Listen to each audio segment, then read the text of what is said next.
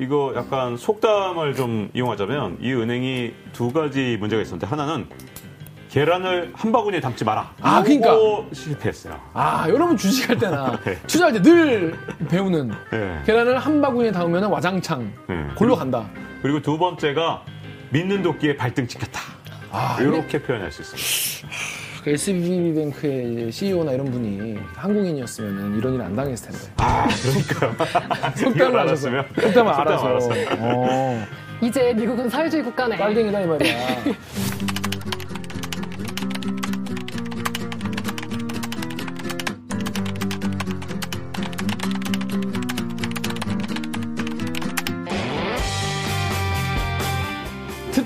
빠기치고 보다 목이가 긴 사이다 안 주는 본격 고구마 창송 댓글 읽어주는 기자들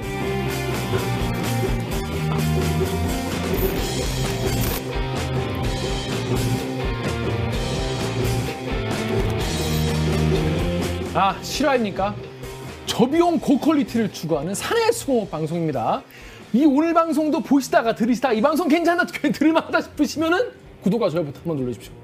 오늘 정윤욱 기자가 개인 사정으로 불참했습니다. 그래서 오늘 저와 이만은 작가가 이 대립기를 이끌어가겠다. 자기소개해 주세요. 안녕하세요. 작가 이만입니다. 그렇습니다. 자 그러면 저희는 아는 만큼 보이는 코너 아만보 코너로 빠르게 돌아오겠습니다.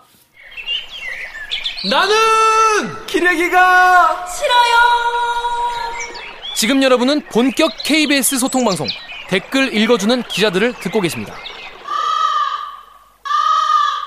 뉴스 기사 제목만 보면 아 뭐 그런 기사가 있구나. SBB가 있구나. 뭐 FB가 있구나. 뭐 뭐가 있나 뭐가 또 파산하는구나. 뭐가 망하는구나. 내 주식도 착살하는구나. 그냥 그 정도만 알다가 대리기에서 자세히 알고 보면은 아는 만큼 보이는 코너. 아만보 코너가 되겠습니다. 자 여러분. 이 역대 두 번째 규모의 뱅크런. 뱅크런이 이제 영어로 뱅크런. 런이 튀었다는 거죠. 은행이 튀었다는 거예요. 망했다는 거예요. 이 슬픈 이야기인데 미국의 SBV, SVB 이게 이제 실리콘 밸리 뱅크래요. 이 파산했다 이런 게 있는데 이게 먼 나라의 이야기지 않습니까? 미국에 있는 이야기라서 뭐 별 상관이 없다. 뭐 한두 번 뭐 뱅크런 아니야 이런 얘기도 있고 이게 우리나라에 큰 문제가 생기게 어떤 조짐이 뭐 보이는 걸수 있다 이런 어, 분석도 있고 여러 가지 이야기가 있어서 이게 대체 사실 뭔 얘기인지 모르는 분부터 시작해서 이게 진짜 우리나라에 어떤 영향을 끼치는지 궁금해하시는 분까지 저희가 경제 전문 기자 박종훈 기자를 모시고 오늘 이야기 나눠보도록 하겠습니다. 자기 소개해 주세요. 네, 안녕하세요. 박정훈 기자입니다. 네. 아 반갑습니다. 어느덧 살다 보니까 26년 차 기자가 된 것 같은데. 26년 차, 제가 13년 차니까 저희 두 배. 아, 아, 그렇게 되는 거죠. 근데 어- 어떻게 하다 보니까 이 회사에 있는 동안 거의 경제 관련 일만 했더라고요. 뭐 경제부에 있었던지 아니면 뭐 예를 들어 시사제약국 가서 한 시간짜리 만들어도 다 경제 것만 만들다 네. 보니까 이뭐 하다 보니 26년 중에 한 적어도 22, 3년은 경제 관련 일만 한 것 같은 음. 그런 느낌이 드는데요. 아 이게 참 어, 이젠 뗄래야 뗄 수 없는 저와의 친구가 된 경제. 경제학 박사세요, 실제로 네. 그래서. 경제학 박사시고, 그리고 지금 유튜브에서 박종훈의 경제 한방이라는 유튜브도 운영을 하고 계시고, 그렇습니다. 거대, 유- 저희보다 더 구독자가 많은 거대 유튜버. 아주 잘 나가는. 우리 함께 큽시다. 힘들게 모였습니다. 저희가 콜라보 드디어 처음으로 유튜- 유튜버랑 콜라보, 콜라보한다. 자, 여러분, SBB 은행이 갑자기 요즘에 워낙 경기가 안 좋다는 얘기도 많고, 주식 뭐, 이렇게 뭐안 좋다, 모두 뭐 금리가 올랐습니다. 뭐 그런 얘기 다 아시는데, 갑자기 어느 날 갑자기 SBB 은행이 파산했다라는 기사가 딱 봤는데, 사람들이 이게 뭔 얘기인지 일단 SBB가 뭔지 몰라요. SBB는 뭐 하는 데입니까? 무슨 은행입니까, 이게? 이 제가 사실 미국에서 한 12년 정도 전에 산 적이 있어요. 어. 그때 제가 살았던 곳이 실리콘밸리였는데 아, 실리콘밸리 하셨구나. 네. 제가 살던 아파트에서 딱 차로 5분 거리더라고요. 아, 그럼. 네, 같은 산타클라라에 있었습니다. 어. 그래서 이 실리콘밸리 뱅크 이게 저희 집 상황을 보면 알 수 있는데요.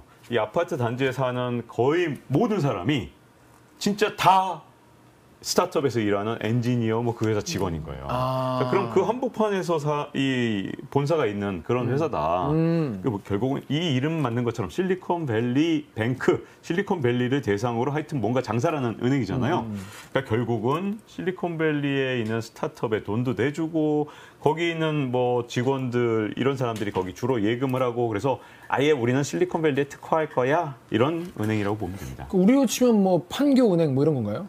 오. 그러네요. 야. 어. 어, 근데 이게 대단하죠. 보면은 우리 우리나라 판교은행 하면 사람들이 약간 이제 뭐, 아이, 뭐 말이 되게 쉽겠지만은 실리콘밸리 근 그러면 실- SBB는 그러니까 실리콘밸리 뱅크는 실리콘밸리에 거기 딱 하나 있어요? 아니면 전국 지점이 또 있어요? 어유 전국에 지점이 있고요. 아, 그래요? 전, 전 세계적으로도 여러 나라에 지점이 있습니다. 아 그래요. 네. 그러니까 시작은 큰- 이제 실리콘밸리에서 시작을 했나 봐요. 네, 그렇죠. 어. 그러니까 자산 규모가 음. 어, 우리나라 한 신한은행의 한 절반 정도 됩니다. 엄청 크네. 네, 그렇죠.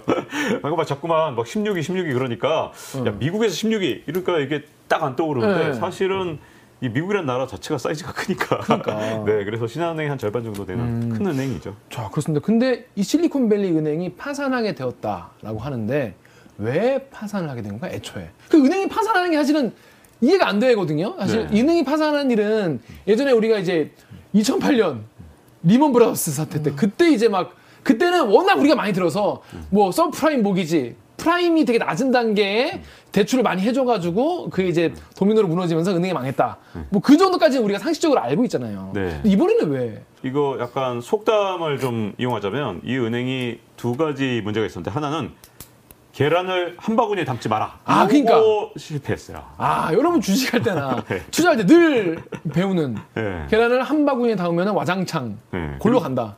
그리고 두 번째가 믿는 도끼에 발등 찍혔다. 아, 이렇게 표현할 수 있습니다. 그 SBB뱅크의 CEO나 이런 분이 한국인이었으면 이런 일 안 당했을 텐데. 아, 그러니까요.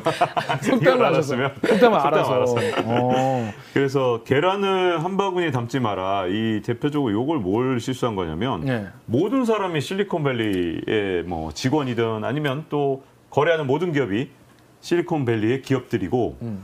저 이게 실리콘밸리가 잘 나갈 때 너무 좋았죠. 그렇죠. 근데 계속 잘 나오고 있지 않나요? 아, 잘 나가긴 잘 나가지만 그래도 지금 금리를 올리면서 먼저 타격을 받는 곳은 분명히 있거든요. 먼저 타격을 받는 게 뭐냐? 지금까지 어떻게 보면 제일 잘 나갔던 데가 갑자기 가뭄이 오면 더 나빠지고 그리고 또 예를 돈가뭄, 아. 돈가뭄이 오면 흥청망청 쓰다 보가 갑자기 돈가뭄이 왔을 때 누가 가장 큰 타격을 받을까요?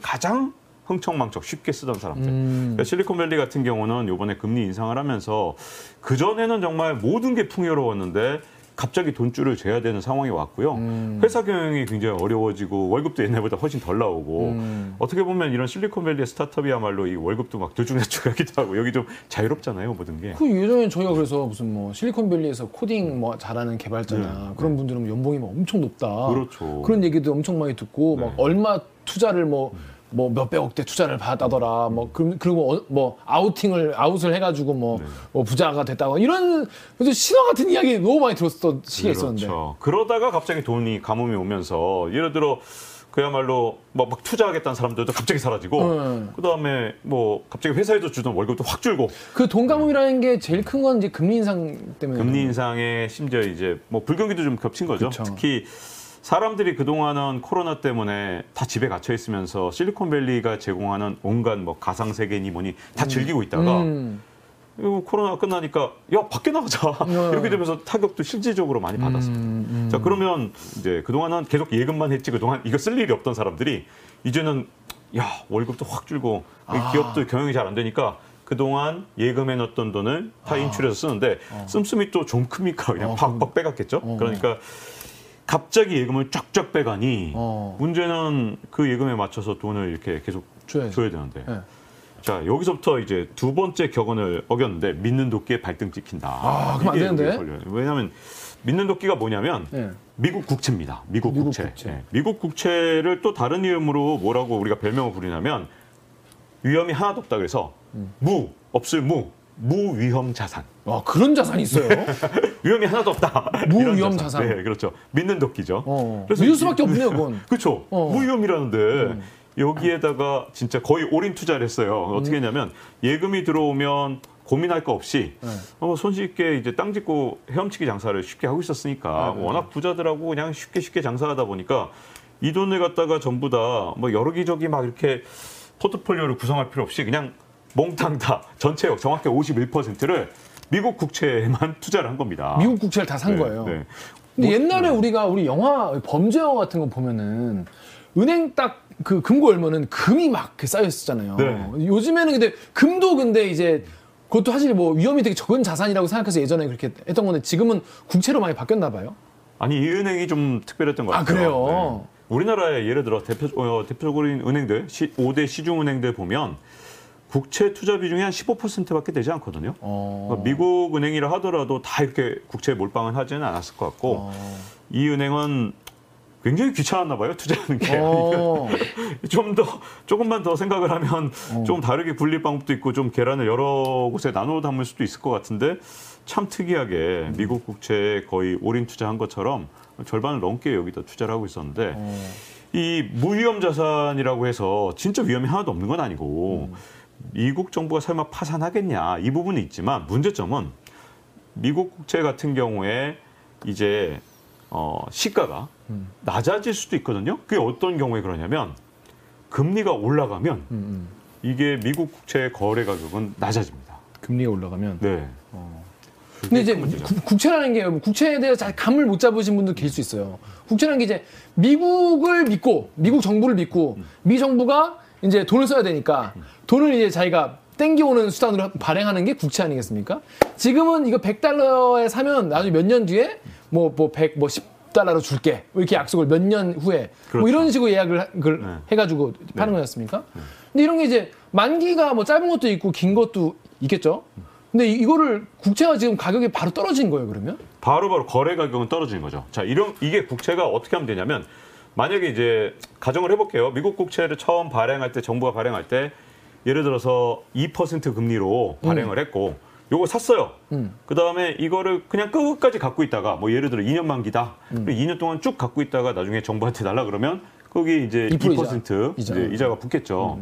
근데 뭐 연리 2%라 그러면 이렇게 붙겠죠. 근데 문제점은 이게 중간에 이걸 거래하려고 그러는데 이미 금리가 어 이게 크게 올랐단 말이에요. 예를 들어 4%가 됐다. 어. 그러면 이 국채는 더 이상 예를 들어 100원짜리 국채였다면 네, 네. 그보다 훨씬 낮은 가격인 뭐 계산 좀 해봐야겠지만 뭐 98원이나 이렇게밖에 거래가 안 되는 거예요. 그렇지, 물가가 올- 올랐으니까. 네, 네. 금리가 올랐으니까. 금리가 올랐으니까. 그러니까 이거는 이제 왜냐면 이제는 4%에도 바로 이제 정부에서 4%를 발행하는데 예를 들어서 이건 2%에 발행한 거라고 해서 같은 가격에 거래가 되는 게 아니거든요. 당연히 그렇겠죠. 자, 그러니까 가격은 이 낮아지는 그런 상황이 오기 때문에 자, 그러면 이 실리콘밸리 은행 입장에서는 2년 만기 국채를 끝까지 만기 끝까지 가져가면 되는데 문제점은 뭐냐면 아까 말씀드린 것처럼 갑자기 실리콘밸리 사람들이 가난해졌단 말이죠 아, 예전보다. 어. 그래갖고 와서 내 예금 내놔라. 아, 돈나 달라. 이거 돈 인출하겠다. 어. 그러면 인출을 계속 때 처음에는 자기들도 현금이 좀 있으니까 그 현금으로 이렇게 주면 어, 되는데. 보유금으로 일단. 네. 근데 네. 현금 다 떨어졌어요. 네. 그래서 돈을 찾아가러 왔어. 근데 난 국채 안 팔고 싶거든. 지금 그치. 내가 금리가 낮을 때 이걸 국채를 샀는데 금리가 막 올라 있어요. 팔면 손해지. 네. 금리가 어느 정도 올랐냐? 2020년에 이 10년 만기 국채 금리가 0.5%였는데 0.5% 네, 그렇게 0.5% 낮아요? 예, 근데 어, 요 문제가 됐을 때 SBB가 문제가 됐을 때쯤에 어, 금리 지난주 어, 하반기 금리는 4%였어요. 4%. 야. 금리가 8배 올랐단 말이죠. 그러니까 엄청 이제 국채 가격이 낮아졌을 거 아니에요. 팔기가 싫지. 안 팔고 싫지. 싶어요. 왜 바닥에서 네, 팔어? 울며 겨자 먹기로 이걸 어쩔 수 없이 판 거죠. 그렇다고 아, 줘야 돼, 돈 안 줘야 주면 되니까. 안 되니까 안 안 주면 그 되니까. 자체에서 그냥 네. 바로 뱅크런이 일어날 네, 거 아니에요. 이, 이 회사의 자산이 2,090억 달러 정도 되는데 이 중에 한 10분의 1 정도 되는 한 210억 달러어치를 팔았어요. 그랬더니 음. 그 자체가 바로 손실이 났는데 18억 달러 손실을 본 거예요. 아. 그러니까 전체적으로 한 전체적으로 한 10% 가까운 손실을 본 거죠. 또 다시. 아니 18억 달러면 우리나라 돈은 얼마 좀 되는 거예요? 우리나라 돈으로 한 2조 한 아니 규모가 한 4천억 너무 원, 4천억 큰데? 정도 되겠네요. 규모 2조. 너무 네. 큰데? 네, 4천억. 아니 이게 여러분 0.5%뭐 이렇게 얘기- 얘기하니까 뭐 별거 아닌 것 생각될 수 있지만은 네. 2,090억 을 들고 있는데 이거 한 절반 정도 천억만 그러면 국채로 들고 있다고 해도 0.5% 이러면 어마어마하게 큰 손실이네요. 자, 근데 제가 아까 그랬잖아요. 미국 국채 무위험 자산이라면서요. 그러니까 무위험, 어. 근데 갖고 있다가 그냥 2조 몇천억 그냥 날려버린 날린 거잖아요. 거잖아요. 그냥. 어. 그러니까 이제 그이 국채에 대해서 너무 믿었던 것 같아요. 미국 국채에 대해서 이걸 또 끝까지 안 팔 수 있을 거라고 믿었던 것도 문제고. 왜냐하면 실리콘밸리 사람들이 갑자기 가난해져서 언젠가 이 예금을 막 차- 한꺼번에 찾으러 올 거라는 걸 아, 생각을 생각- 못한 생각 거예요. 그러니까 이해를 못하신 분들이 이게 있어요. 왜냐하면 네, 네. 아니 바보냐? 왜냐면 이그 당시에 어차피 금리가 다 낮았는데 예를 들어 그쵸. 2020년에 국채를 살때 음. 10년 만기 국채가 한 0.5%고 뭐 2년 만기 국채 금리가 한 그때 0.2% 정도 됐단 말이에요. 아, 진짜 나- 예, 뭐 낮구나. 어차피 낮은 거 그러면 음, 음. 이거 좀 대비를 해서 0.2%짜리 이제 한 2년 만기 샀으면 되는 거 아니냐. 음. 근데 왜 10년 만기 샀냐? 뭐 이런 식의 따져볼 수 있는 거잖아요. 근데 이제 10년 만기도 많이 샀거든요. 어. 이 은행이. 근데 그 이 은행은 무슨 생각을 했냐면 자기네가 지금까지 계속 성장만 했지 음. 중간에 예금을 전부 다 찾아가는 건 한 번도 경험한 적이 없는 거예요. 쭉잘 나갔으니까. 네, 은행을 설립한 이후로 계속해서 성장만. 어, 성장을 해왔기 때문에 이게 어, 꿈에도 생각을 못 하고 장기 국채도 막 사놓은 거죠. 어. 음. 원래 근데 이 요구불 예금 이 미국에서는 checking acc- account라고 부르는데 요구불 예금. 예, 요구불 예금. 아, 제가 발음이 좀안 네, 됩니다. 뭔데, 뭔데, 뭔데. 그게 이제 언제든 찾아갈 수 있기 때문에 음. 요구불 예금이잖아요. 그쵸, 그쵸, 그쵸, 그쵸. 요구한 대로 쭉쭉 찾아가는 거니까. 그치, 그치. 영어로는 checking account. 근데 문제는 이 checking account에서 언제든 찾아갈 수 있는 돈이었던 네, 거죠. 그걸 갖다가 막 찾아가니 아, 어, 안 주면 안 그게 되고. 난리가 난 거죠. 그것도 뭐 210억 달러 이 정도쯤 되니까 너무 크다. 난리가 난 거예요. 너무 크다. 자, 근데 이 손실이 났으면 다른 방법으로 이걸 어떻게 해볼 방법이 없다 보니까 음. 이 은행에서 이제 이대로 가다가 안 되겠다. 손실이 자꾸만 이제 눈에 밟히겠죠. 돈이 아깝고. 그쵸. 그러면 이 손실을 음. 메우겠다고 증자를 좀 해보자. 증자를 해야죠. 주식을 좀 발행해서 이 어, 돈을 어. 좀 메워보자. 그래서 22억 달러 증자를 좀 하려고 그러니까 이 발표가 나오는 순간 큰일 났네. 돈 찾자. 어. 완전 패닉을 만들어낸 겁니다. 아, 그 댓글 파리국 댓글부터 읽어주세요. 네, 파리쿡 댓글에 국채 물려 파산하다니 참 어이없는 일이죠. 음. 뽐뿌 댓글에 다크홀링님이 이것 때문에 간밤에 비트코인 떡상한 건가 보네요. 음. 그러니까 많은 분들이 이 신호를 딱 봤나 봐요. 이게 증자 발표를 하, 고 22억 달러 우리가 증자한다고 하니까 어? 야, 얘네 좀 안 좋은가 봐. 그래서 더 패닉으로 가- 간 거예요. 네, 어. 그렇죠. 그게 어, 오히려 시장에 진짜 공포를 심어줬거든요. 음. 자, 그 다음에 이걸 보니까 사람들이 이제 깜짝 놀래갖고 서로 막 이걸 얘기하는데 옛날 같으면 제가 이제 뭐 김기혁 기자한테 가서 음. 야, 이거 큰일 났어. 얘네 증자한대. 아니 뭐 전화해서 하는데 시간이 걸릴 거 아니에요. 그렇죠, 그렇죠, 그렇죠. 근데 이번에는 정보의 확산 속도가 진짜 빨랐던 거죠. 우리 뭐 단톡방 많잖아요. 그쵸, 그쵸. 미국도 많겠죠. 그렇죠, 그렇죠. 야, 얘네 증자한데 뭐? 그러면 단톡방에 있던 60명이 갑자기 어, 예전 같으면 또 은행까지 가야 되지만 그렇죠, 그렇죠. 다 이제 스마트폰으로 폰뱅킹을 하니까 바로 그 자리에서 뚝뚝뚝뚝 뚝. 그래서 원래 그렇게 증자하는 게안 좋은 신호예요. 어, 위험하다고 생각할 수 있죠. 음. 그러니까 경제가 좋을 때 증자라면 아, 쟤네가 확장을 하려나 그러니까 그렇게 생각을 하겠죠. 예, 투자하려고. 근데 경제가 안 좋은 거 다 알잖아요. 지금 막 다 쪼그라들고 있는 거 아는데 증자래? 그럼 쟤네 돈이 없나 보다. 그러니까 이게 경제가 좋아질 때랑 나빠질 때 증자는 완전히 다른 거죠. 어. 그리고 이제 모바일 뱅킹을 다 하니까 네. 속도가 또 예, 2008년이랑은 또 다른 거죠. 속도가 빨라도 너무 빨랐습니다. 왜냐하면 음. 이 소식이 이제 3월 8일 날 이제 알려지니까 3월 9일 날 이제 사람들이 움직이기 시작한 거예요. 음. 근데 요 한 3월 8일하고 9일 사이에 몇 시간 안 되는 시간 동안 얼마나 돈이 빠져나갔냐? 음. 420억 달러가 빠져나갔습니다. 420억 달러. 이 회사의 자산의 5분의 1이 날아간 거죠. 아, 그냥 2천억, 순식간에. 2천억 달러 들고 있는 회사인데 5분의 1이 그냥 그냥 쑥 그냥 예금을 다 찾아간 거예요. 그러니까 그러면 이제 10일 날 문을 열면 이 회사는 그 즉시 망하겠죠. 그러니까 음. 빨리 그냥 야, 안 되겠다. 그러니까 예금 보험공사에 해당되는 FDIC 이런 데 딱 가서 야, 이거 문 닫아. 문 닫아. 야, 문 빨리 셔터 내려. 이렇게 된 거죠. 어. 네, 그야말로. 옛날 같으면 그, 그, 그 앞에 이제 시민들 막 몰려 가지고 막 내 돈 내라 이거, 이거 했을 거 아니에요. 옛날에 네. 했잖아요. 네. 근데 지금은 이제 모바일로 바- 바로바로 그렇죠. 다 하니까. 네, 근데 그 모바일 셔터를 내렸겠죠. 모바일 셔터를 내리면 그러면 돈이 안 나가요. 그럼, 그럼, 네. 그렇죠. 그러면 진짜 그러면 거기에 큰 돈을 맡겨놨는데 못 찾아가는 고객들도 있겠네요. 미국인들. 그 되게 어, 안타까운 사연들도 아마 많았을 것 같아요. 근데 다만 대체로 엄청난 부자들인 건 맞습니다. 아, 어, 거기 왜- 거래하는 분들이. 네, 그게 증거가 왜 그러냐면 음. 이 미국의 예금자 보호 대상이 25만 달러까지거든요. 어. 그 25만 25만 원면 한 3억 정도. 3억이 넘잖아요. 그죠? 네, 네, 네. 3억 좀 넘는 정도인데 네. 근데 전체 예금의 90%가 훨씬 넘는 돈이 이 예금자 보호 대상이 아니에요. 3억, 3억이 넘는 거지. 그러니까 어, 어, 개쩐- 진짜 부자구나. 개쩐다.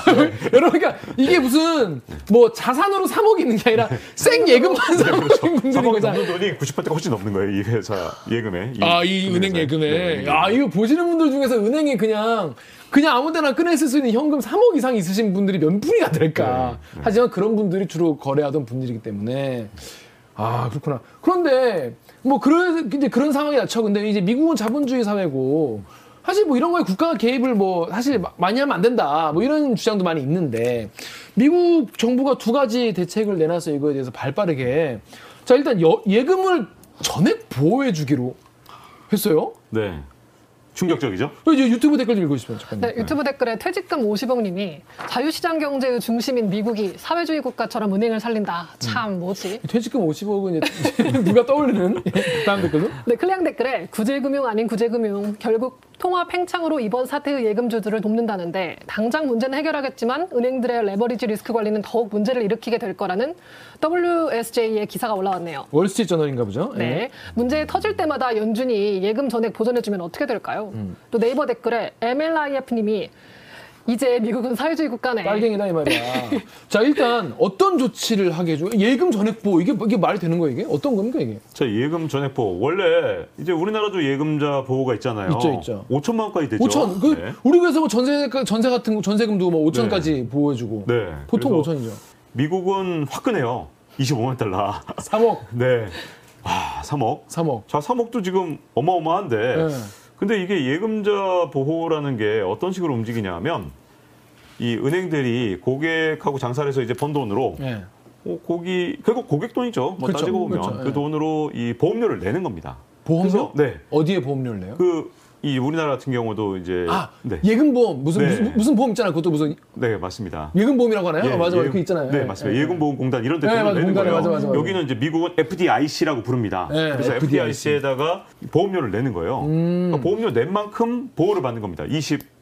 25만 달러. 5만 달러, 3억 정도. 네, 3억 정도. 예, 예, 예. 오케이 오케이. 그러니까 이 돈을 보장받기 위해서 보험료를 냈던 거지. 음. 보험료는 딱 거기에 맞춰서 낸 거예요. 그렇죠, 그렇죠. 3억에 맞춰서. 네, 그래서 아까 댓글에 사회주의 네. 나올 만한 게 네. 원래는 보험이라는 거예요. 음. 제가 보험을 들 때 25만 달러 한도로 들었다 그러면 25만 달러 그지만 보험이 보장이 돼야지. 그렇죠. 갑자기 무제한이야. 와, 그러면 내가 개꿀이네. 내 돈이 아니잖아요. 그렇죠. 그 이거는 제가 보기에는 어 갑자기 이 자본주의 시장 원칙을 왜 다 어기는 거지? 어. 이런 생각이 드는 거죠. 그러니까 정부가 진짜 그냥 여기는 돈 다 보장해 줄 테니까 너무 뭐라 하지 말아 일단 이- 좀 기- 기다려 달라 뭐 그런 거예요 정부가? 그렇죠. 몽땅 다 해준다. 와 자 그러니까 제가 시원하네. 보기엔 야 이거는 좀 문제가 있는 게 아닌가. 이런 일들이 자주 있었나요 미국에서는?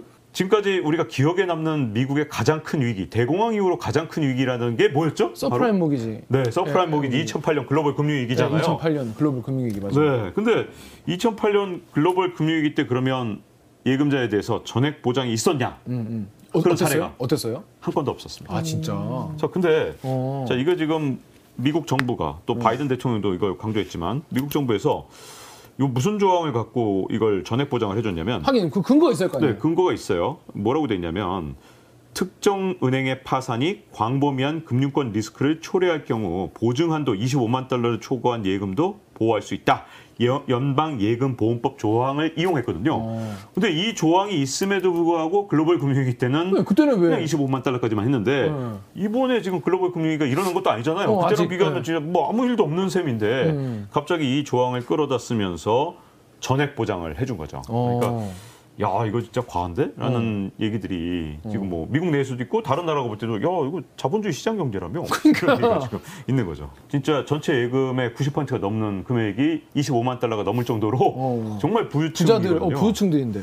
그동안 가난한 사람들 글로벌 금융위기 때는 subprime mortgage 이건 다 서민들이 망가진 거잖아요. 맞다. 자, 잘 대상이 다르다. 왜 그때랑 지금 뭐 부자들이 망하면 이것도 다른 거냐. 근데 그냥. 제가 이제 이역만리 한반도에 이 남한 서울에 이제 있는 KBS 기자로 일하는 유튜버가 그냥 혼자 뇌피셜을 굴려봤을 때 방금 선배의 얘기가 그냥 들리지 않는 게 이게 약간 모종의 그런 소- 실리콘밸리의 거대 부호들이 뭔가 로비를 하지 않- 않았겠나.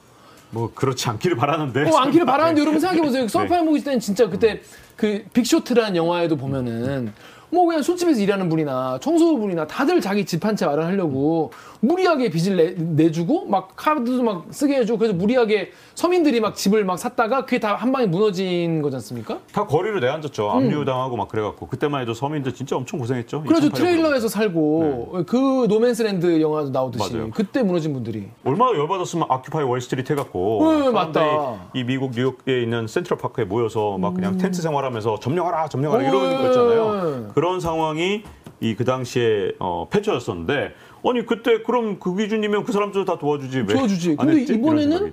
대부분의 예금주들이 굉장히 돈이 많은 실리콘밸리의 부자들인데 사실 그분들 입장에서는 아니 뭐 3억 뭐 더 보장이 좀 좋겠지만은 그 서민들이 그냥 인생이 끝나는 거와는 또 약간 다른 분들이 많이 계실 텐데 이거는 전액을 다 보상해 준다? 이건 좀 이상하다. 90% 이상이 3억 이상의 예금 예금주인데. 그렇죠. 그리고 누구 돈으로 그걸 해줬냐도 되게 중요하거든요. 그러네요. 누구 돈을 해주는 거예요? 자, 바이든 대통령은 이제 기자회견까지 열어서 어, 어. 이렇게 말합니다. 어떤 손실도 납세자가 부담하지 않을 것, 국민의 혈세는 결코 투입되지 않을 것이라고 장담을 했습니다. 어? 그럴 수가 있어요? 자, 이상하지 않아요? 세금을 안 누구 쓰고? 돈- 누구 돈으로 하는 거예요? 누구 돈으로 해?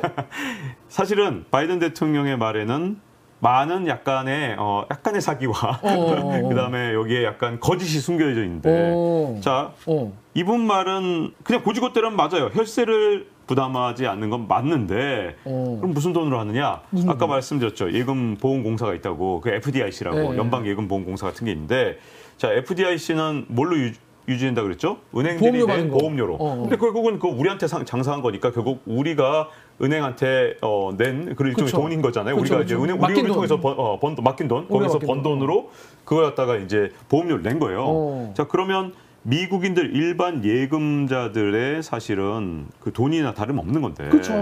그 돈으로 보험료를 거둔 그 FDIC의 돈으로 하는 거거든요. 어. 자 그러면 이게 결국- 혈세는 아닐지 모르지만 네. 그 부담이 결국 누구한테 가는 겁니까? 결국 보험료를 다시 올려야 되는 거예요. 그렇죠. 그러니까 일반 결국 은행 네. 고객들 다른 고객들한테 다 전가되는 거죠. 저 그러니까 미국에서 은행을 이용하는 사람이라면 누구나 그 네. 피해를 나눠서 입는 거네요. 나눠서 입는 겁니다. 세금이랑 뭐 다를 바가 없네 그러면. 그러니까 세금이랑 사- 이웃 사촌이죠. 거의 이웃? 사촌이네, 이웃 진짜. 사촌인데 이건 혈세가 아니다. 그래서 아 이건 너무한 거 아니야? 이거 좀 너무하셨네. 제가 바이든 대통령이 지금까지 여러 발언을 했는데 야 이거는 아는 야. 사람끼리 다 아는 걸 이렇게 하시면 되나 이런 생각이. 아 그러네. 아 근데 그그 뭐야 거기서 기자들은 그런 걸로 이제 질문 안 해요? 이거 문제 있는 거 아니냐고? 거의 안 하는 것 같더라고요. 아, 그런지. 참, 이 기자들 문제야. 네. 근데 여기서 보면은 은행들의 레버리지 리스크, 리스크 관리는 더욱 문제를 일으키게 될 거라는 월스트리트 저널의 기사도 나올 정도로 현지서 좀 이렇게 고민과 비판이 있는 부분도 있나 봐요. 뭐 다른 거보다도 저는 사실 모럴 해저드가 지금 제일 큰 문제인 것 같은데요. 이게 잘 생각해 보시면 이런 거거든요. 각 은행별 금리를 좀 조사해 봤어요. 어, 예. 이제 checking account 요구불 예금 계좌에는 사실 미국에서는 금리가 없습니다. 그냥 제로예요, 제로. 네, checking account는 어느 은행이나 그래요. 아, 그러니까 우리가 그냥 어, 예. 언제든지 찾아갈 수 있는 네. 뭐 이렇게 뭐 우리 월급 통장 같은 거는 언제 이자 없다. 네. 우리나라도 되게 거의 없다시피 하죠. 네. 되게 낮죠. 예. 제가 뭐 미국 생활을 오- 아주 오래 한 건 아니니까 예, 예, 예. 뭐 사실 뭐 주는 데가 있는지 모르겠는데 네, 제가 거의. 발견을 못했습니다. 음, 있으면. 거기다 예금을 했을 텐데 세이빙 어카운트만 이제 어, 이자를 주거든요. 그거는 뭐 이렇게 어- 언제까지 못 꺼내는 적금 같은 어? 그렇진 않고요. 어카운트만 잘 이렇게 넣으면 되는데 약간 규정이 있어요. 뭐 음. 체킹으로 옮길 때 뭐뭐 이런 한도 저런 한도 뭐 좀 복잡해서 야 진짜 짜증 난다. 음. 어. 미국 은행 계좌를 게- 관리하다 보면 머리가 좋아집니다. 점점 어. 여러 가지 뭐 규정들이 있기 때문에 하여튼 뭐 규정만 지키면 되는데 뭐 꼭 언제까지 하고 이런 건 아니고 음. 뭐 하여튼 돈을 이게 빼는데 횟수 제한이 있다든가 뭐 이렇게 은행마다 다 다릅니다. 이것도. 아, 좀 까다롭구나. 제. 은행은 횟수 제한이 있어갖고 아유 귀찮아 이런 생각이 그쵸, 좀 많이 그쵸, 들었는데 그쵸. 자, 세, 자 checking으로 옮길 때 뭐한뭐 다섯 번만 된다든가 한 달에 음. 뭐 제, 가 거래했던 은행은 그래요. 근데 은행마다 다 다른데 saving account는 하여튼 그래서 어, 이자가 있는데 음. 어쨌든 우리나라가 볼 때는 좀 웃기겠지만 어쨌든 미국에서 되게 높은 편인데 2.05%더라고요. 지금 2.05%. 제가 홈페이지에서 확인을 해봤습니다. 네. 근데 그 주변에 있는 뱅크 오브 아메리카라든가 뭐 체이스라든가 뭐 아니면 local 은행들도 있는데 그런 은행들이 다 금리가 saving account 똑같은 account에서 0.1%나 0.01%예요. 굉장히 낮더라고요. 제가 낮- 홈페이지에서 직접 확인한 거니까 어, 아마 맞을 겁니다. 지금 오늘 확인하고 왔어요. 자 그러면 여기가 지금 어, 금리가 굉장히 높았다는 얘기잖아요. 자 제가 왜 이 얘기를 하냐면 금리가 낮았으면 이렇게까지 예금을 싹 흡수하면서 빠른 속도로 성장을 못했겠죠. 결국은 높은 금리를 주니까 SVB가 네, SVB가 결국은 뭐 체이스나 이런 데보다 훨씬 높으니까 아, 이거 가끔 저한테 물어보는 분이 있어갖고 이게 설명을 해드리려고 한 건데 아니 왜 이렇게 local 은행이나 아니면 작은 은행 하냐 지금 보니까 체이스나 아니면 뱅크 오브 아메리카 같은데 절대 안 망한다는데 지금 현재 상황으로 볼 때 왜 미국 사람들이 이렇게 SVB 어쨌든 16위래도 좀 더 튼튼한 은행도 있는데 뭐 이 부자들이 굳이 여기다 예금을 했냐 금리가 높으니까요. 금리가 2%. 네, 2%대, 2.05대, 어. 0.01도 있어요. 0.01. 그래서 체이스 제가 확인해 보니까 0.01이더라고요. 그래서 와, 근데 야, 너무 0.1 낮다. 아닌가? 0.01. 아니 saving account가 그렇게 낮다는 거예요? 네. 엄청 그래서 낮네. 바로 옆에 옆에 보니까 요 주변에 있는 은행들을 제가 제가 쫙 다 검색을 해봤어요. 오. 요저 SVB 파이낸셜 그룹 요 본사 옆에 있는 은행들을 음. 쫙 검사해 보니까 그렇게 금리 차이가 많이 나더라고요. 그러면 이 상황에서 몸집을 키우기 위해서 금리를 높게 쳐주고 그렇죠. 우리가 금리를 높이면 많은 분들이 어 여기 금리 높으니까 여기다 내 예금 넣어야겠다. 그렇죠. 생각하겠죠. 은행들 입장에서는 충분히 지금 현재 몸집을 키우려고 할 수 있죠. 지금 그렇죠. 미국에서 머니 무브가 일어났기 때문에 충분히 지금 그걸 노릴 수 있고 또 이제 은행 고객들 입장에서는 어차피 전액 다 보장이에요. 어, 그럼 그렇지. 실리콘밸리의 이제 부자들이 다시 또 예금 어디다 할지를 고민할 때 전액 보장이에요. 그러면 뭐하러 0.01밖에 안 주는 좀 안전한 안전한, 은행에 넣었느냐? 2.05를 주는 어. 망할지도 모르지만 까짓 거 망하면 어때? 보장 그다음에 또 주겠지 차- 뭐. 어, 보장해 줄 텐데 정부에서. 그러니까 지금 도덕적 해이를 훨씬 키웠다라고 볼 수 있는 거죠. 아 이게 지금은 이걸로 끝날 수 있지만 또 다음 은행 다음 은행이 또 생길 수 있으니까 자 그런데 그뿐이 아니라 미국이 또 두 번째 대책을 또 내놨어요 BTFP라는 정책을 내놨다는 거예요 이건 뭡니까 이 연준이 이렇게 약자로 된 이렇게 영어 알파벳 이렇게 앞 글자를 따서 만들어서 이렇게 용어를 어렵게 만들잖아요. 네 그러면 굉장히 반시장적이고 뭔가 되게 어. 이런 거 하면 안될거 이런 거에다 전부 영어를 이렇게 붙입니다. 그리고 좀 자기들이 곤란하거나 되게 긴급한 상황에서 이렇게 용어를 어렵게 만들어야 뭔지 모르잖아요. 음, 헷갈리고. 어. 아, 나 BTFP 나 이거 지금 사흘째 이거 갖고 방송을 하고 있는데 네. BTFP 안 외워져서 미치겠어요. BTF 지금. 입에 안 붙지 입에 안 붙어요. 입에 안 붙어 BTFP 예, 요번에 연준에서 만든 게 저한테 제일 고통스럽더라고요. 어. 지금까지는 그래도 이틀은 외웠는데 이거 지금 사흘째 안 외워집니다. BTFP. 네. 그래서 이게 또 뭐의 약자예요. 기본적으로 이게 무슨 이게 뜻이에요 이게 약자가. 뱅크텀 펀딩 프로그램. 뱅크텀 펀딩 프로그램 와 이게 뭔 소리야 이게 진짜. 뱅크텀 뱅크텀이 뭐지 네네. 네. 아 요거 너무 복잡한데 아까 어, 사실 조금 제가 설명을 드린 셈이에요. 왜냐하면 제가 말씀드렸잖아요. 요구불 예금은 뭐 내일이라 당장 찾아갈 수 있는 돈 이걸 가지고 아니 만약에 2년 만기 국채 또는 10년 만기 국채 이렇게 장기 투자를 했기 때문에 이게 지금 문제가 된 거잖아요. 만약에 한 일주일짜리나 뭐 예를 들어 뭐 미국 국채에도 뭐 3개월 물도 있고 1개월 물도 있거든요. 이렇게 짧은 걸 투자했다면 이런 문제가 발생하지 않았겠죠. 2년물 뭐 10년물 5년물 이런 걸 해놨으니까 이게 지금 문제가 된 거거든요. 그러니까 2020년에 괜히 10년물에다 가입해 놓고 0.5짜리 해 놓고 지금 4% 되면 완전히 이건 지금 손해 보는 장사가 되는 거잖아요. 자, 그렇기 때문에 이 텀이라는 건 그렇게 뱅크의 텀. 기간. 예, 기간을 좀 뭐 자기네들이 이렇게 좀 펀딩을 해서 도와주겠다. 이런 뜻이 담겨 있는 게 아니냐. 어. 이 용어 해설해 준 사람은 없지만 제가 그냥 제가 그냥 뜻을 찾아보면 이건 무슨 말인지 그냥 이거 자체로는 지금 모르겠기 때문에 어, 아마 어, 모르라고 이렇게 만들었을 거라고 봐요. 근데 뭐 어떤 정, 어, 뭘 어떻게 해준다는 거예요 결국은 네, 이게 또 그러니까 되게 참 반시장적인 게. 아 이것도 좀 빨갱이네 진짜로 어. 자, 제가 이제 국채에 대해서 언필 설명을 드렸기 때문에 아시는 분 아시겠지만 지금 이해하신 분 있겠지만 자 금리가 처음 발행할 때 미국 국채를 뭐 금리가 2%대 발행한 어떤 금액 발행할 때 액면가가 있을 거 아니에요. 그죠. 근데 이게 2%에 발행을 했다가 금리가 막 4% 되고 10% 되고 막 그러면 이제 시장에서 거래되는 가격은 뚝뚝뚝 떨어집니다. 당연히 금리가 그렇죠. 올라갈수록 이제 뚝뚝 떨어져요. 그래서 액면가가 있고 시장에서 거래가가 있는데 지금 금리가 엄청나게 올라간 상태잖아요. 0.5가 한때 4까지 갔었으니까 뭐 지금 좀 떨어졌습니다만 근데 4까지 갔었으니 이게 10년 만기 국채로 한다면 시가는 엄청 떨어졌겠죠. 액면가에 비해서.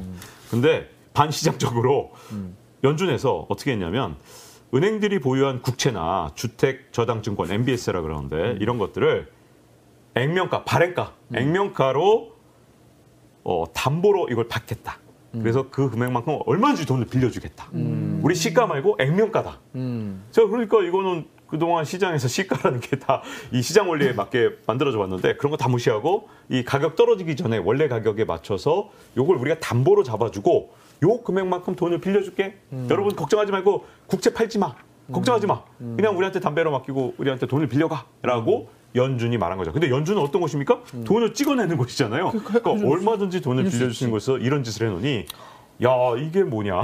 이게 이해, 제가 이해를 제대로 했는지 여러분들 사실 뭐 이해가 안 되시는 분들 많이 계실 거예요. 액면가가 뭔지 잘 모르시는 분들 많이 계실 거고. 근데 그래서 100달러다. 100달러짜리 국채, 미국 국채 100달러짜리 샀는데 이게 10년 뒤에 뭐 105달러로 주는 거라고 치면은 100달러라고 써 있으면 이게 100달러로 요거를 갖다 생각을 해주고 근데 이미 시장에서는 이게 예를 들어 10년 만기 국채다 그랬을 때 100달러에 이게 액면가가 써 있지만 요게 이 시장에서는 70달러가 이미 70달러로 거래되고 있단 말이에요. 100달러짜리 미국 국채 10년 만기 국채 예를 들어서 아 제가 이거 정확하게 계산한 건 어, 아니지만 어, 대충. 대충. 그렇다 치죠. 한 70달러로 거래되고 있었다면 그 이게 네. 그거를 내가 지금 70달러에 사면 나중에 미국 정부가 그 국채를 내가 이제 미국 정부에게 이제 아, 내가 갖고 있다는 걸 해줬을 때 미국 정부가 그걸 그때 105달러로 주는 거죠. 그, 나, 나, 나중에 저한테. 어, 보통 이렇게 액면가 이게 10년 여러 가지. 방식이 있는데 네. 105달러를 주는 방식도 있고 또 다른 방식으로는 써 있는 금액이 나중 가서 되는 경우도 있습니다. 그러니까 100달러짜리는 나중에 100달러 이 원리금 합쳐서 100달러를 받는 경우도 있어요. 그러니까 이게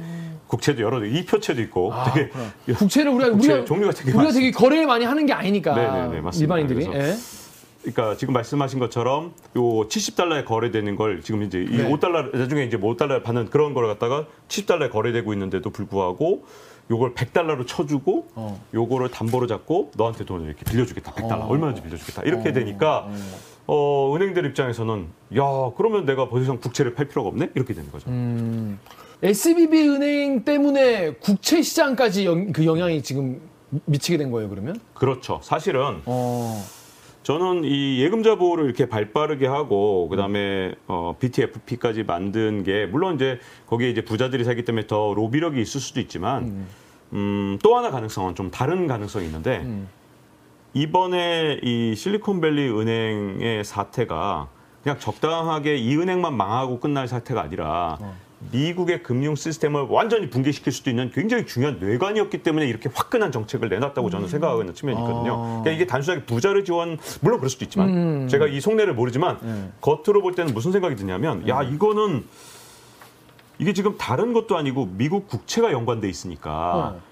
이 미국 국채라는 건 사실 미국 경제를 이끄는 진짜 근간이나 다름없거든요. 그렇겠죠. 모든 금리가 미국 국채 금리를 기준으로 결정이 되고 어. 이게 무위험 자산이다 보니까 이걸 게- 이걸 뭐 여러 가지 모든 것의 기준점이기도 그렇겠죠, 하고 당연히. 이걸 담보로 뭐 여러 가지 것들을 음. 수많은 상품들이 또 파생. 음, 상품도 나와 있고 그러다 보니까 만약에 미국 국채가 흔들리면 정말 미국 경제가 흔들리는 경우가 정말 많거든요. 미국 경제만 흔들린 게 아니라 미국 경제 흔들리면 세계 경제가 네, 흔들리고. 네. 아무튼 그런데 네이버 댓글에 그, 그 화난 분들이 많이 계세요. 이 조- 네. 조치에 대해서 5페이지 댓글 읽으세요. 네, 네이버 댓글에 QHRH님이 대체 뭐 하자는 거냐? 강달러 외치면서 금리 떡상시켜서 다른 나라 다 죽여놓고 지들은 또 돈을 풀어? 또 유튜브 댓글에 마요 할배님이 10센트로 100달러 찍어내어 이 화폐 수출해서 먹고 사는 미국이 아니면 전 세계 어디라고 경제가 무너져야 하는데 이 돈 찍는 권리 하나로 지들 맘대로 하려고 하네요. 결국 다른 나라에 큰 악영향이 발생할 것이 예측됩니다. 왜 왜 이 많은 분들이 이게 많이 문제다. 이게 다른 나라에게 피해 전가하는 거 아니냐 이렇게 예측을 하는 분도 많이 계시더라고요. 지금 제일 큰 문제 중에 하나가 지금 아까 이제 10센트로 돈 찍어서 막 네. 100달러를 수출한다 그랬잖아요. 그 10센트를 돈 찍어서 100달러로 수출하는 이 마법의 가장 큰 기초가 되는 게 미국 국채입니다. 말씀하신 것처럼 10센트로 100달러를 찍어서 수출하는 게 사실 미국이잖아요. 음. 그러니까 미국의 가장 큰 파워는 사실 이 10달러, 10센트를 100달러로 만들 수 있는 마법? 이걸 세뇨리지라고 부르는데. 어, 세뇨리지? 발권, 예, 발권을 통한 이익을 말하는 거예요. 발권 이익. 이익. 그래갖고 돈을 발행함으로써 이익을 반, 저, 먹는 이런 엄청난 건데 저는 그래서 맨날 이런 얘기를 하죠. 미국 최고의 수출품은 아이폰 14가 아니다. 바로 이 발권력을 통한 달러 수출이다. 그 종이 한 장인데 쓰면 그냥 그대로 돈, 그 가치가 부여되는 네, 거잖아요. 그렇죠. 근데 우리가 이 종이를 어떻게 해서 믿는 거죠? 사실은 옛날에는 이 종이를 들고 가잖아요. 음, 달러를 들고 그러면 옛날에 이제 음, 1971년 이전에는 이 70년대, 달러를 60년대. 네, 예. 예, 이 돈을 가져가면 미국 금융 당국에서 음, 음. 이걸 금으로 바꿔준다는 걸 믿었기 때문에 아 금으로 이걸 네, 바꿔놨어요. 그래서 달러를 믿었던 거지 달러에 대한 신뢰 없었어요. 그 옛날에는 사람들이 이제 금이 이제 진짜 가치다. 부- 불변의 가치는 금이다라고 믿어가지고 이제 달러를 가져가면은 이제 금으로 바꿔주니까 이제 믿었던 거죠 그때는. 네, 그렇죠. 예, 예. 그래서 이런 어떤 어, 금으로 바꿔준다는 믿음 때문에 그동안 달러를 쓰고 있었는데 이제 1971년에 어떤 문제가 생기냐면 그 직전에 1971년 직전에 하도 달러를 많이 찍으니까 음. 이제 세계에서 다 여러 나라들이 의심했어요. 야, 너 이렇게 찍은 달러 이렇게 많은데 어. 너 이거 진짜 바꿔줘 금 다 있는 거 맞아? 아, 너 그동안 그치. 이걸 금으로 바꿔준다 그러면서 그치, 그치, 그치. 그러니까 이게 달러를 기반으로 한 근본이제 좀 아주 되게 복잡한 체제였던 네, 거예요. 근본이긴 그치. 한데 네, 네. 우린 꼭 달러를 통해서만 이 전 세계 돈을 그러네, 이렇게 바꾸는 그러네, 이런 특이한 체제였어요. 어. 근데 이제 전 세계가 의심하고 있었는데 그럴 때 항상 가장 용기 있고 그냥 맞받아치는 나라가 하나 있어요. 그럴 때마다 나타나는 나라 프랑스. 프랑스가 미국한테 따지는 거예요. 네, 자존심 뭐 야, 세고. 니네 금 진짜 있어? 네, 그렇죠. 너 돈 너무 많이 찍어낸 거 아니야? 맞습니다. 유명한 드골 대통령이 드골 대통령이. 네, 어. 바로 미국한테 이 새끼. 야, 너 이거, 어. 너 이거 돈으로 이거 돈을 가져갔으니까 너 전부 금으로 바꿔줘. 그래갖고 돈을 야 너 이거 더 보낼 테니까 빨리 이거 다 금 내놔 이렇게. 어. 이 근데 요구를 합니다. 그때는 금값이 되게 안정적이었나 봐요. 금달러는 아, 그때는 교환 비율이 정해져 있었어요. 1달러에 뭐몇 아까 그램 아, 이게 이렇게. 얼마다 이런 식으로 돼 있었는데 어. 정확하게는 1 트로이온스 이게 31g 정도 되거든요. 어. 31g 1트로이온스에 어. 무조건 35달러. 어. 요걸 44년에 결정해 놓고 그냥 쭉 간 겁니다. 음. 71년까지는. 음. 그래서 그때는 금값은 무조건 1트로이온스 음. 35달러. 음. 요렇게 정해져 있었죠. 음. 자, 그래서 금값은 완전히 고정이었는데, 자, 그렇게 내놓으라 그러니까, 음. 그 당시 이제 닉슨 대통령이, 배째?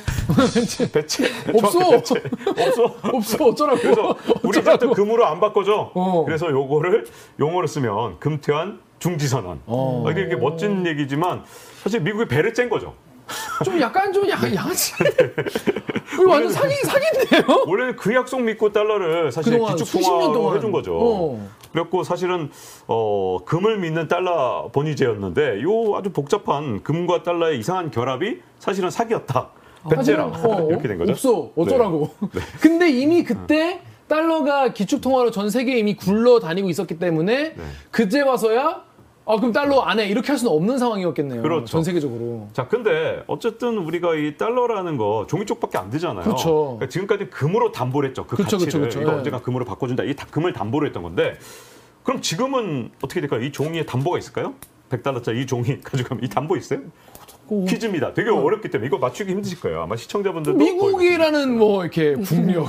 어, 뭐 비슷해요. 어, 비슷한데. 어, 미국이 망하겠어? 뭐 이런 믿음. 근데 이런 추상적인 거 믿고 우리가 돈을 어떻게 믿어요? 그러게요. 나- 구체적인 게 있습니다. 뭐냐면 그 미국의 국력을 나타내는 바로 미국의 국채를 담보로 발행하는 겁니다. 어. 약간 좀 황당해요. 아마 들으신 분들 좀 이해가 안 갈 텐데 빚이잖아요. 빚을 담보로 돈을 발행해. 그러니까 그러네. 제가 그러니까 옛날에는 그러니까 이 이론적으로 말하면 이런 거예요. 100달러를 가져가서 야 이거 저희 금으로 바꿔줘. 그러면 3원수 정도 줬겠죠. 음. 3트로이언스. 음. 근데 어 그거 믿고 내가 이 100달러가 이 100달러라고 믿었던 거잖아요. 근데 이제는 이 100달러를 가져가면 100달러어치 미국 국채를 줄 거니까 걱정하지 마. 야, 어. 100달러 마음 놓고 써. 내가 100달러짜리 미국 국채를 줄게. 미국 미국 국채라고 하면 미국 미국 정부가 돈 빌렸다는 증서. 네. 돈 빌렸다는 증서. 그걸 주는 거. 아니 이거 어. 남의 빚을 차용증 믿고 내가 지금 이 돈을 쓰고 있는 거야? 맞습니다. 그걸 어. 믿고 쓰고 있는 거예요. 우리가 쓰고 있는 이 달러는 그걸 담보하는 건 딱 하나입니다. 음. 바로 차용증 인 셈이에요. 미국 국민들한테 언젠가 받을 수 있겠지라는 차용증. 어. 그러니까 미국 국- 국력을 민다라고 할 수도 있는 게 언젠가 미국 사람들이 갚겠지. 설마 그 떼먹겠어? 라는 거니까 미국의 국력인 거죠. 어. 자 그런데 자 그래서 이제 왜 이렇게 길게 말씀을 드렸냐? 어. 미국 국채가 그래서 그렇게 중요한 거죠. 어. 자 바꿔서 말하면 미국 국채가 흔들리면 뭐가 흔들려요? 달러가? 달러가 흔들리죠. 오. 미국 국채를 믿을 수 없게 되면 지금 미국 국채가 무위험 자산이니까 음. 이걸 믿고 달러도 믿는 거잖아요. 그렇죠, 그렇죠. 근데 알고 봤더니 유위험 자산이야. 어, 위험해. 그러면 달러도 못 믿는 거잖아요. 아. 그래서 저는 이렇게 정말 어, 약간 저는 좀 미쳤다라는 미쳤다 어, 어, 미쳤다 이거 지금 제정신이야라는 어. 정책이 어. 그것도 사건이 터지자마자 그냥 바로 다다음 날부터 나오기 시작한 거잖아요. 음. 그 얘기는 이렇게까지 신속하게 대응한 적이 별로 없거든요. 왜냐하면 16위 은행입니다. 사실 이게 막, 막 1, 2등 하는 것도 음. 그러네. 아니고 시스템. 붕괴된 것도 아니고 그리고 뭐 미국의 뭐 전문가라는 사람들 나오거나 또는 정부 관계자들이 아 시스템 아무 문제 없다. 자기들이 그래놓고 예.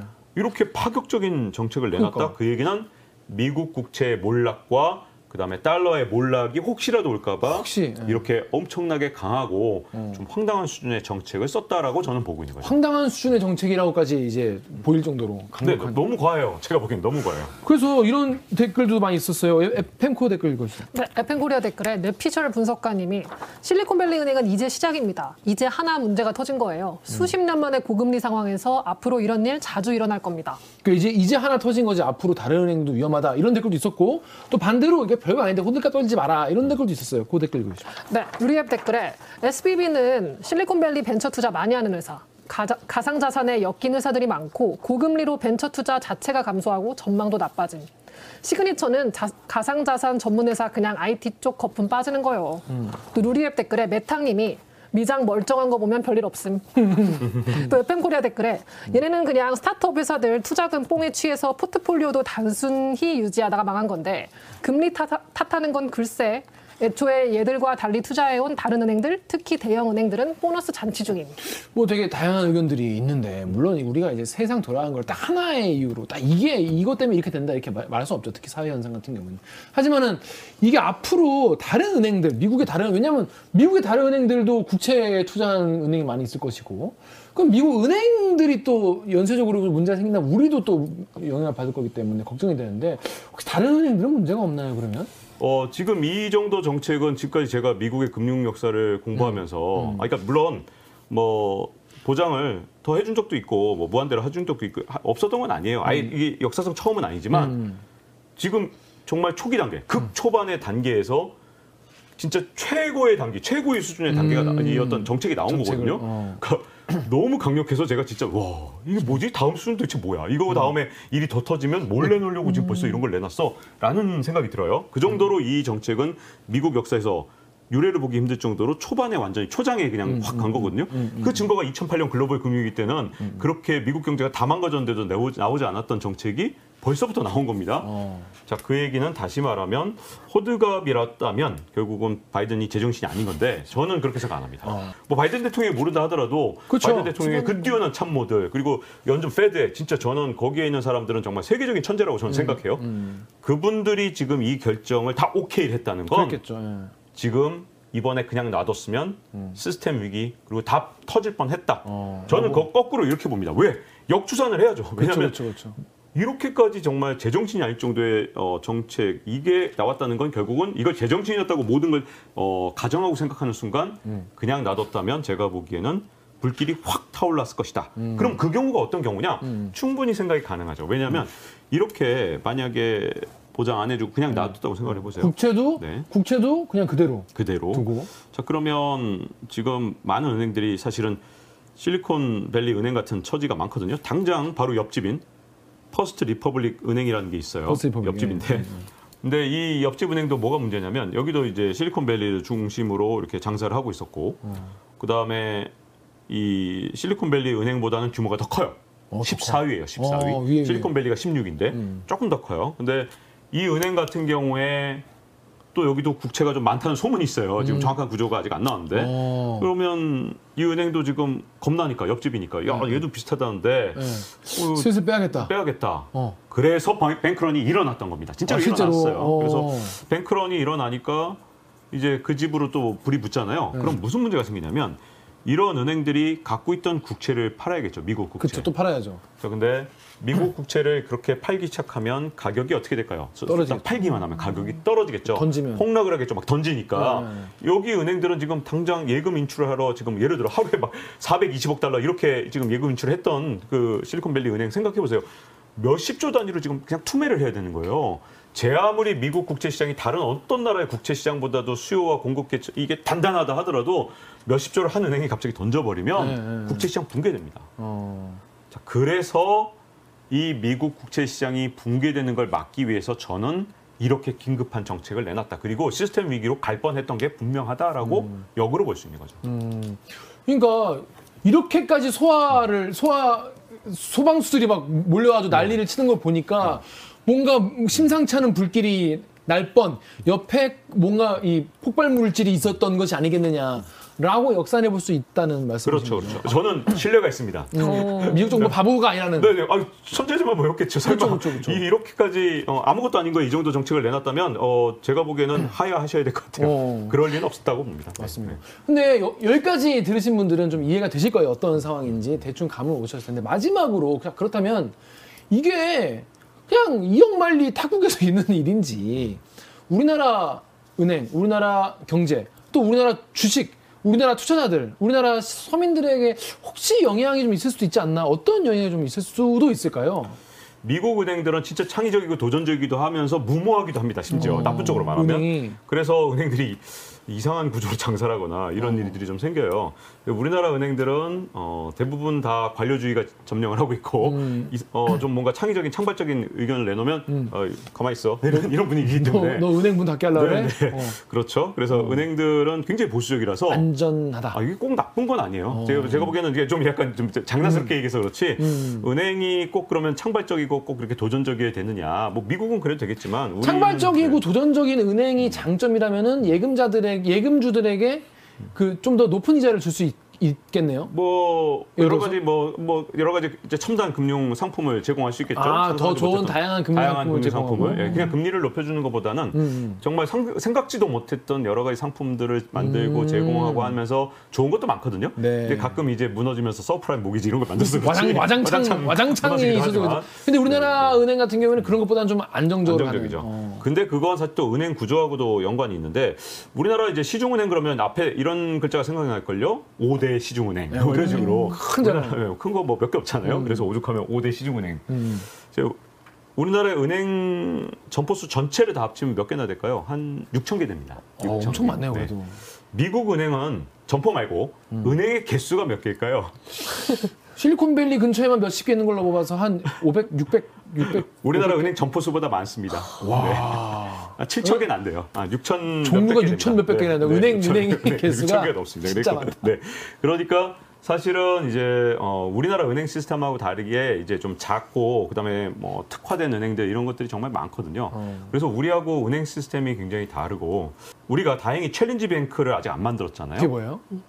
바로 실리콘밸리 은행 같은 게 challenge bank죠. 어. challenge bank가 뭐냐면 한 지역이나 아니면 뭐 어떤 상품이나 아니면 이런 데 특화한 은행들입니다. 음. 예를 들어 뭐 비트코인 같은 암호화폐에 특화한 은행, 어. 뭐 실리콘밸리 같은데 이런 어떤 지역에. 스타트업에 특화한 어. 은행 이런 식으로 스타트업에 특화한 거잖아요. 어. 이런 것들을 challenge bank라고 부르는데 음. 우리나라에 만약에 challenge bank가 있었으면 요번에 위험했죠. 음. 완전히 딱 맞았죠. 왜냐하면 challenge bank가 위험하다? 계란을 한 바구니에 담으니까 어. 계란을 여러 바구니에 담으면 예를 들어 어, 스타트업 사람들은 어려워도 건설업자는 어렵지 않다든가 뭐 있죠. 아니면 뭐 어. 제조업에 뭐 삼성전자 다니는 사람 괜찮다든가 그쵸, 그쵸. 이렇게 고객이 다양하면 그렇죠, 그렇죠, 그렇죠. 이게 사람마다 다 다르잖아요. 경제적 환경이 자영업자 네. 괜찮다든가 뭐 이게 괜찮은 사람도 있고 안 괜찮은 사람도 있고 고객층이 다양하면 되는데 한 번에 다 망할 리는 없죠. 네. 한 번에 다 나라 망하는 거지. 뭐. 요번에 challenge bank들이 다 망하고 있어요. 왜 아. 그러냐면 비트코인 망하면 비트코인에 특화한 은행 망하고 이런 어, 식이거든요. 어, 어. 그래서 미국이나 이런 데서 지금 보면 은행들이 어려움을 겪는다 그러면 challenge bank예요. 어. 이게 왜냐하면 경제가 성장할 때는 오히려 challenge bank가 좋아 보일 수도 음, 있지만 challenge bank가 경제가 이제 둔화되거나 위험해졌을 땐 진짜 심각하거든요. 음. 근데 다행히 우리는 만들 준비조차 아직 안 했다. 다행이다. 만들다가 다행이다. 말했는데 이제 지금 요번에 어 당장 지금 굉장히 긴장했다 그러더라고요. 이거 challenge bank가 막 망하네. 깜짝 놀란 거죠. 어. 지금 정부에서 놀랬다는 얘기들이 들려옵니다. 어. 그래서 아마 만들겠다고 말 못할 것 같아요. 이제는 좋아 보이. 좋아 보여서 뭐 왜 안 하냐 그랬는데 와장창 많은 거 보고 아, 저는 오씨. 계속 마- 만들겠다 그러면 제가 경제한방에서 제대로 이건 얘기를 해줘야겠다. challenge bank가 어. 경제가 좋을 땐 좋은 은행처럼 보이지만 어. 이게 리스크 위, 위기가 생겼을 때는 진짜 위험한 은행인데 이거 어떻게 이상하다. 저 기재부에 음. 아니면 또는 금융위에 나랑 같이 경제 전공한 사람 어, 저 치- 친구들도 많은데 지금 아시는 분들 많을 텐데. 아, 다 친구들이에요. 근데 예, 예. 어, 쟤도 왜 이거 모르지? 이런 생각까지 네. 내가 얘기, 얘기를 해줘야 되나? 왜 이걸 모르고 challenge bank가 지금처럼 challenge bank가 이 오- 올해 얘기가 나왔다는 거 말이 안 되는 게 이미 경제가 거꾸로 치고 있고 전 세계 경제가 지금 위축되고 있는데 지금 challenge bank를 한다? 이거는 정말 음. 오히려 반대. 네. 너무 잘 돼가지고 네. 뭐 누 땅 짚고 헤엄치기 같은 그런 시즌에는 뭐, 뭐 그때 고민해 볼수 그때 있지. 리스크 관리 시작해야 되는 그런 은행들이 challenge bank. 그리고 그때 또 시작을 했으면 또 이제 뭐 노하우 같은 것도 쌓이고 그랬을 텐데 네. 지금 이제 망해가는데 하는 건좀 문제. 그렇죠. 근데 그러면 은행은 그렇다 치고 그럼 우리나라 금융 주식 시장은 어- 어떨까요? 영향이. 야, 이 주식은 네. 정말 너무나도 복잡다기한 그쵸, 그쵸. 문제들이 연결돼 있습니다. 근데 이게 지금 하, 이게 미국에서 내놓은 이 BTFP, BTFP. 하도 열어서 이거 보면서. 이거 네, BTFP 이런 것들이나 아니면 이제 다양한 정책들이 지금 나오고 있는 게 보면 역시 이런 정책들도 저는 America First 또는 Buy American 정신이 남아 있다고 봐요. 음. 그러니까 트럼프 대통령의 America First든 아니면 바이든 대통령의 Buy American이든 전부 다, 다 결국은 미국 우선주의잖아요. 미국 잘 되자고. 우리 경제만 먼저 더 잘 돌아가면 되지 라는 정신이 좀 담겨 있다고 보고 BTFP 같은 경우에 이제 어떤 특성을 갖고 있냐면 이제 미국 국채를 지금 투매를 할까봐 이런 걸 만든 거잖아요. 그쵸. 너희들 절대 팔지 마. 어, 이걸 안전해. 그냥 갖고 있어. 갖고 있고 우리한테 담보로 맡기고 돈을 그냥 빌려가. 이거 팔지 마. 시장에 내, 내놓지 마. 음, 이 정책이 나오는 순간 그러면 미국의 국채 가격은 어떻게 됐을까요? 아무도 어, 안팔 거 아니에요. 이제 네. 국- 국채를 굳이 팔 필요 없어요. 왜냐하면 그동안 국채를 파는 건 손절을 했던 거지. 그치. 왜냐하면 한동안 금리가 어, 굉장히 낮았기 때문에 그쵸, 그쵸. 그때 산 사람들이 지금 팔려고 하면 다 손절이잖아요. 그러니까 그죠? 금리보다 국채의 이자가 더 높으면 그렇죠, 안 그렇죠. 파는 거죠. 그러니까 미국 은행들은 원래 쌀 때 산 거 손절을 어쩔 수 없이 예금 달라니까 손절한 거지 그동안 그쵸. 그래도 손절했어요. 할수 그렇죠, 없이. 아, 저 당장 줘야 네네. 되니까. 근데 미국 정부에서 일단은 한시적으로 1년만 하고 금액도 뭐 250달러 금액은 정해져 있지만 딱 보니까 눈치를 보니까 이것도 계속 만기 연장해 주면서 또 그다음에 금액도 막 자꾸 키워줄 것 같은 거 벌써 감으로 알았거든요. 문제가 생기면 아마 계속 늘려줄 겁니다. 미국 지금 연준에서 연준에서 하는 프로그램이니까. 자, 그러면 미국 은행들 입장에서 이제 굳이 팔 필요가 없잖아요. 손해 보고. 그렇죠. 그러니까 상당 보장이잖아요. 부분 물량을 갖고 있는 이런 은행 계통은 음. 이제 매물을 안 내놓는 거죠. 그러니까 갑자기 미국 국채 시장에 어떤 일이 생겼냐면 국채 가격 이제 어떻게 됐겠어요? 전부 다 올- 엄청 올라가면서 네. 금리가 폭락을 했죠. 금리가 네. 그래서 최근에 일어난 현상을 보면 야 미국의 금리가 진짜 아주 드라마틱하게 떨어졌거든요. 음. 자 그러면 이제 국채는 팔 필요가 없고 가끔 긴급 자금이 필요하거나 그럴 때 음. 어, 이제 은행이든 뭐 투자은행이든 이럴 때서 볼 때 국채는 영영 팔 필요가 없는 거예요. 아, 그러니까 무슨 말인지 알겠다. 그러니까 내가 다양한 포트폴리오를 들고 있는데 내가 돈이 필요할 때.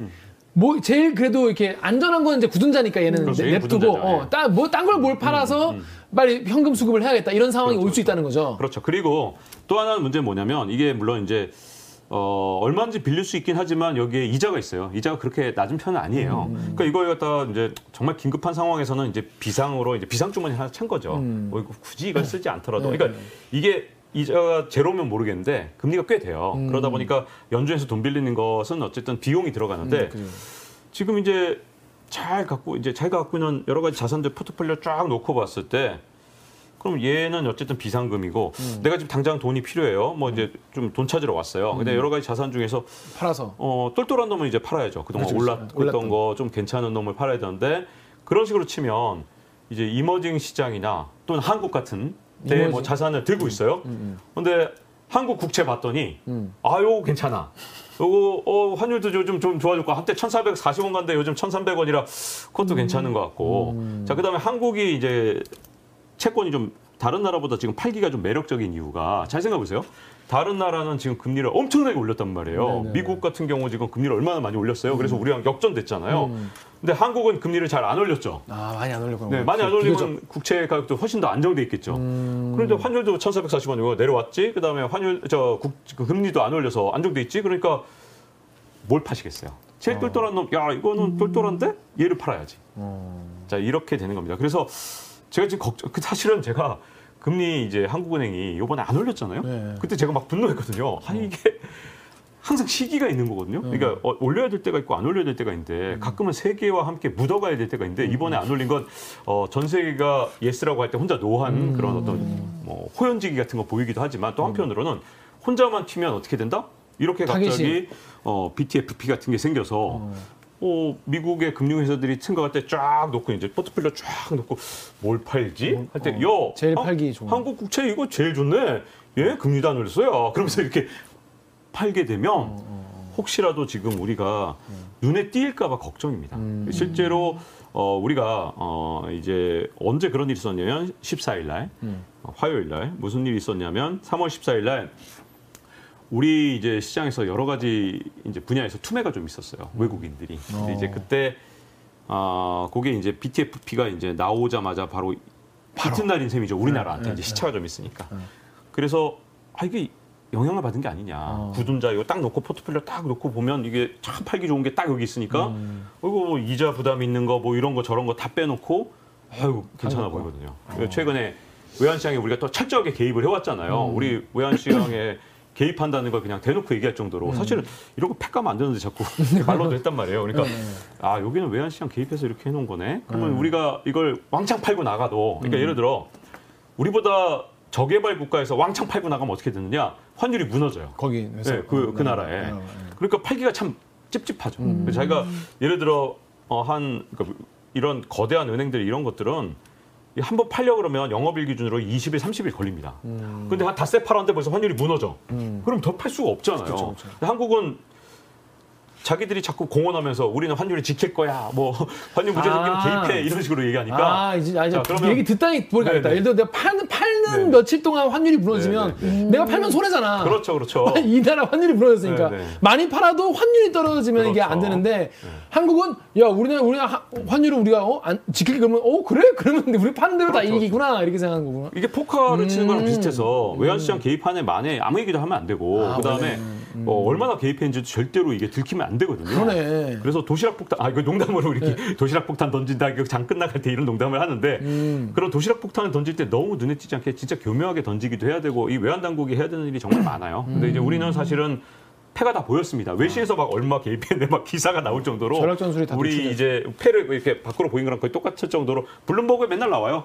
어, 한국 외환 당국에서 삼, 이번에는 30억 달러쯤 개입한 것 같다. 블룸버그에 나오면서 아 이게 왜 기사가 나오지? 그러면서 작년에 이제 우리가 어, 개입을 많이 할 때 블룸버그에 맨날 기사 나왔습니다. 얼마 개입한 것 같네. 이러면서. 근데 그러면 자, 외국인 투- 이제 어, 외국인 미국의 이제 이런 은행들이 볼때 여러 자산 포트폴리오에서 얼마나 좋아요. 그러니까 한국 국채든 던질 때 또는 뭐 주식을 파는 뭐 투자은행이 있다 하더라도 볼때 참 매력적이죠. 팔기 참 좋다. 내가 딱 좋다. 한 30일, 30 영업일을 팔고 싶은데 하루 팔고 다음 날 하루 쉬면 또 환율 회복해 놓을 거니까 또 다음 날 팔고 어. 이런 식으로 할 수 있는 거죠. 아, 그러니까 오히려 오히려 네, 경제 네. 펀더멘털이 튼튼한 게 또 불리한 게 작용하는 그런 역설적인 상황이에요. 그렇죠. 그렇게 해서 원래 이런 어떤 현금을 이렇게 현금 인출기, 음. 그러니까 우리나라를 자꾸 현금 인출기라고 우리가 이제 옛날에 비하했던 우리 스스로를 비할 때 쓰던 용어인데 외국인들의 현금 인출기냐 외국인. 어, 어. 근데 현금 인출기는 사실은 굉장히 센 나라만 가능합니다. 그렇죠. 왜냐하면 한 번 팔고 나가서 그냥 환율 무너지는 나라가 수두룩하기 때문에 음. 우리나라가 경제 세계 경제 10위 10위가 되는 10위나 되는 나라라 음. 어, 우리는 외국인 투자자들이 한 1년을 그렇게 팔고 나가도 버틸 수 있거든요. 아. 그러니까 그래서 사실 현금 인출기라는 단어로 우리를 비하할 건 아니고 음. 우리는 진짜 굉장히 강력한 나라인데 그 강력한 힘을 잘못 쓰고 있으면 안 되는 거죠. 똑바로 써야 됩니다. 똑바로 써야 되기 때문에 사실은 지금은 우리나라 대한민국의 금융시장을 지키려면 어, 정말 이제 우리 금융 외환 이쪽 그다음에 뭐 기재 쪽 모든 경제 수장 수장들이 어, 정말 철저하게 연구하고 전략을 미리 쫙 짜놔야죠.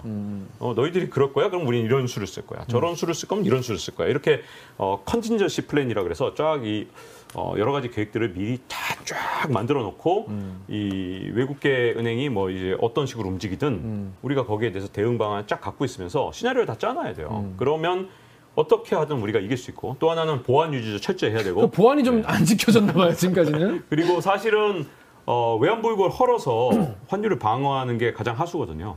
원래 어, 고수 외환 당국은 말로만 합니다. 말로. 이렇게. 아, 시그널로만. 네, 말로만 딱 갖고 움직일 수 있으면 고수입니다. 근데 어, 두 가지가 받쳐줘야 돼요. 뛰어난 전략과 그다음에 이 금융에 대한 해박한 이해가 있어야 되고 또 하나는 그만큼 또 진짜 외환 시장에 영향을 미칠 만큼 실탄이 많아야 됩니다.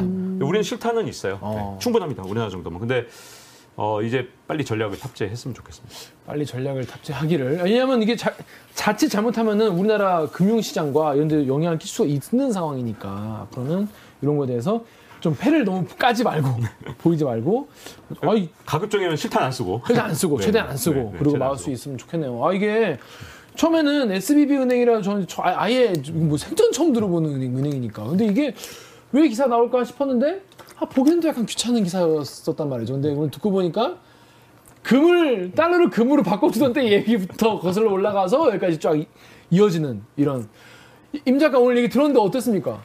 오늘 한 마디도 하지 않았는데 그러니까 순식간에 이렇게 흡수를 했는데 그걸로 제가 응용하기에는 조금 어려운 주제였어요. 음. 근데 진짜 순간 훅 똑똑해진 느낌이 들어요 오늘. 박정훈 기자가 지금 이거 SBB 은행 이 사태 가지고 굉장히 여러 방송에서 이제 말씀을 미리 하- 먼저 하셨어요. 했는데 오늘 보니까 한 이야기 다 오늘 종합해서 다, 다 털어놓은 것 같은데 아 이거 어떡하죠? 미쳐 다 털린 건가요? 쫙 다 얘기하신 것 같은데 어떻게 마지막으로 우리 그 시청자분들이 이 경제 기사를 보시고 할 때이 SBB 뱅크도 그렇고 이거 어떻게 좀 보셨으면 좋겠는지 좀 하시고 싶은 말씀 있으시다면 한 말씀만 부탁드릴게요. 지금 제가 보기에는 올해 한 해 내내 일어날 일인데 네. 저는 이번 SBB 사태가 안타깝게도 2008년 글로벌 금융위기가 일어났던 그 시발점이 됐던 리만 브라더스 사태 이게 2008년 9월 15일입니다. 하도 황당한 일이었고 충격이 컸기 때문에 경제부에 있다가 그때부터 밤새기 시작했기 때문에 9월 15일 기억을 하거든요. 근데 리만 브라더스 사태에서 정확하게 1년 전인 2007년 9월 14일에 노던록이라고 영국에 있는 어, 금융회사가 은행이 어, 뱅크런이 일어났어요. 어, 영국에 있는 은행이. 네, 네.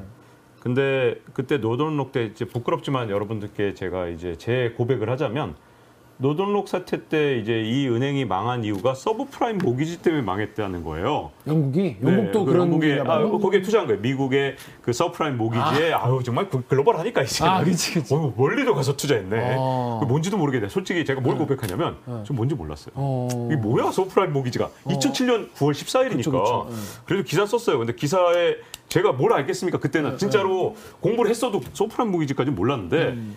이제 제가 뭐 여기저기서 들어보니까 subprime mortgage라는 건 안전한 거다. 어. 다들 그런 외신에도 안전하다 안전하다 나오고 음. 제가 그때 금융 전문가들한테 인터뷰하러 가도 다 안전하대요. 왜 어. 이유는 뭐냐면 이유도 있어요.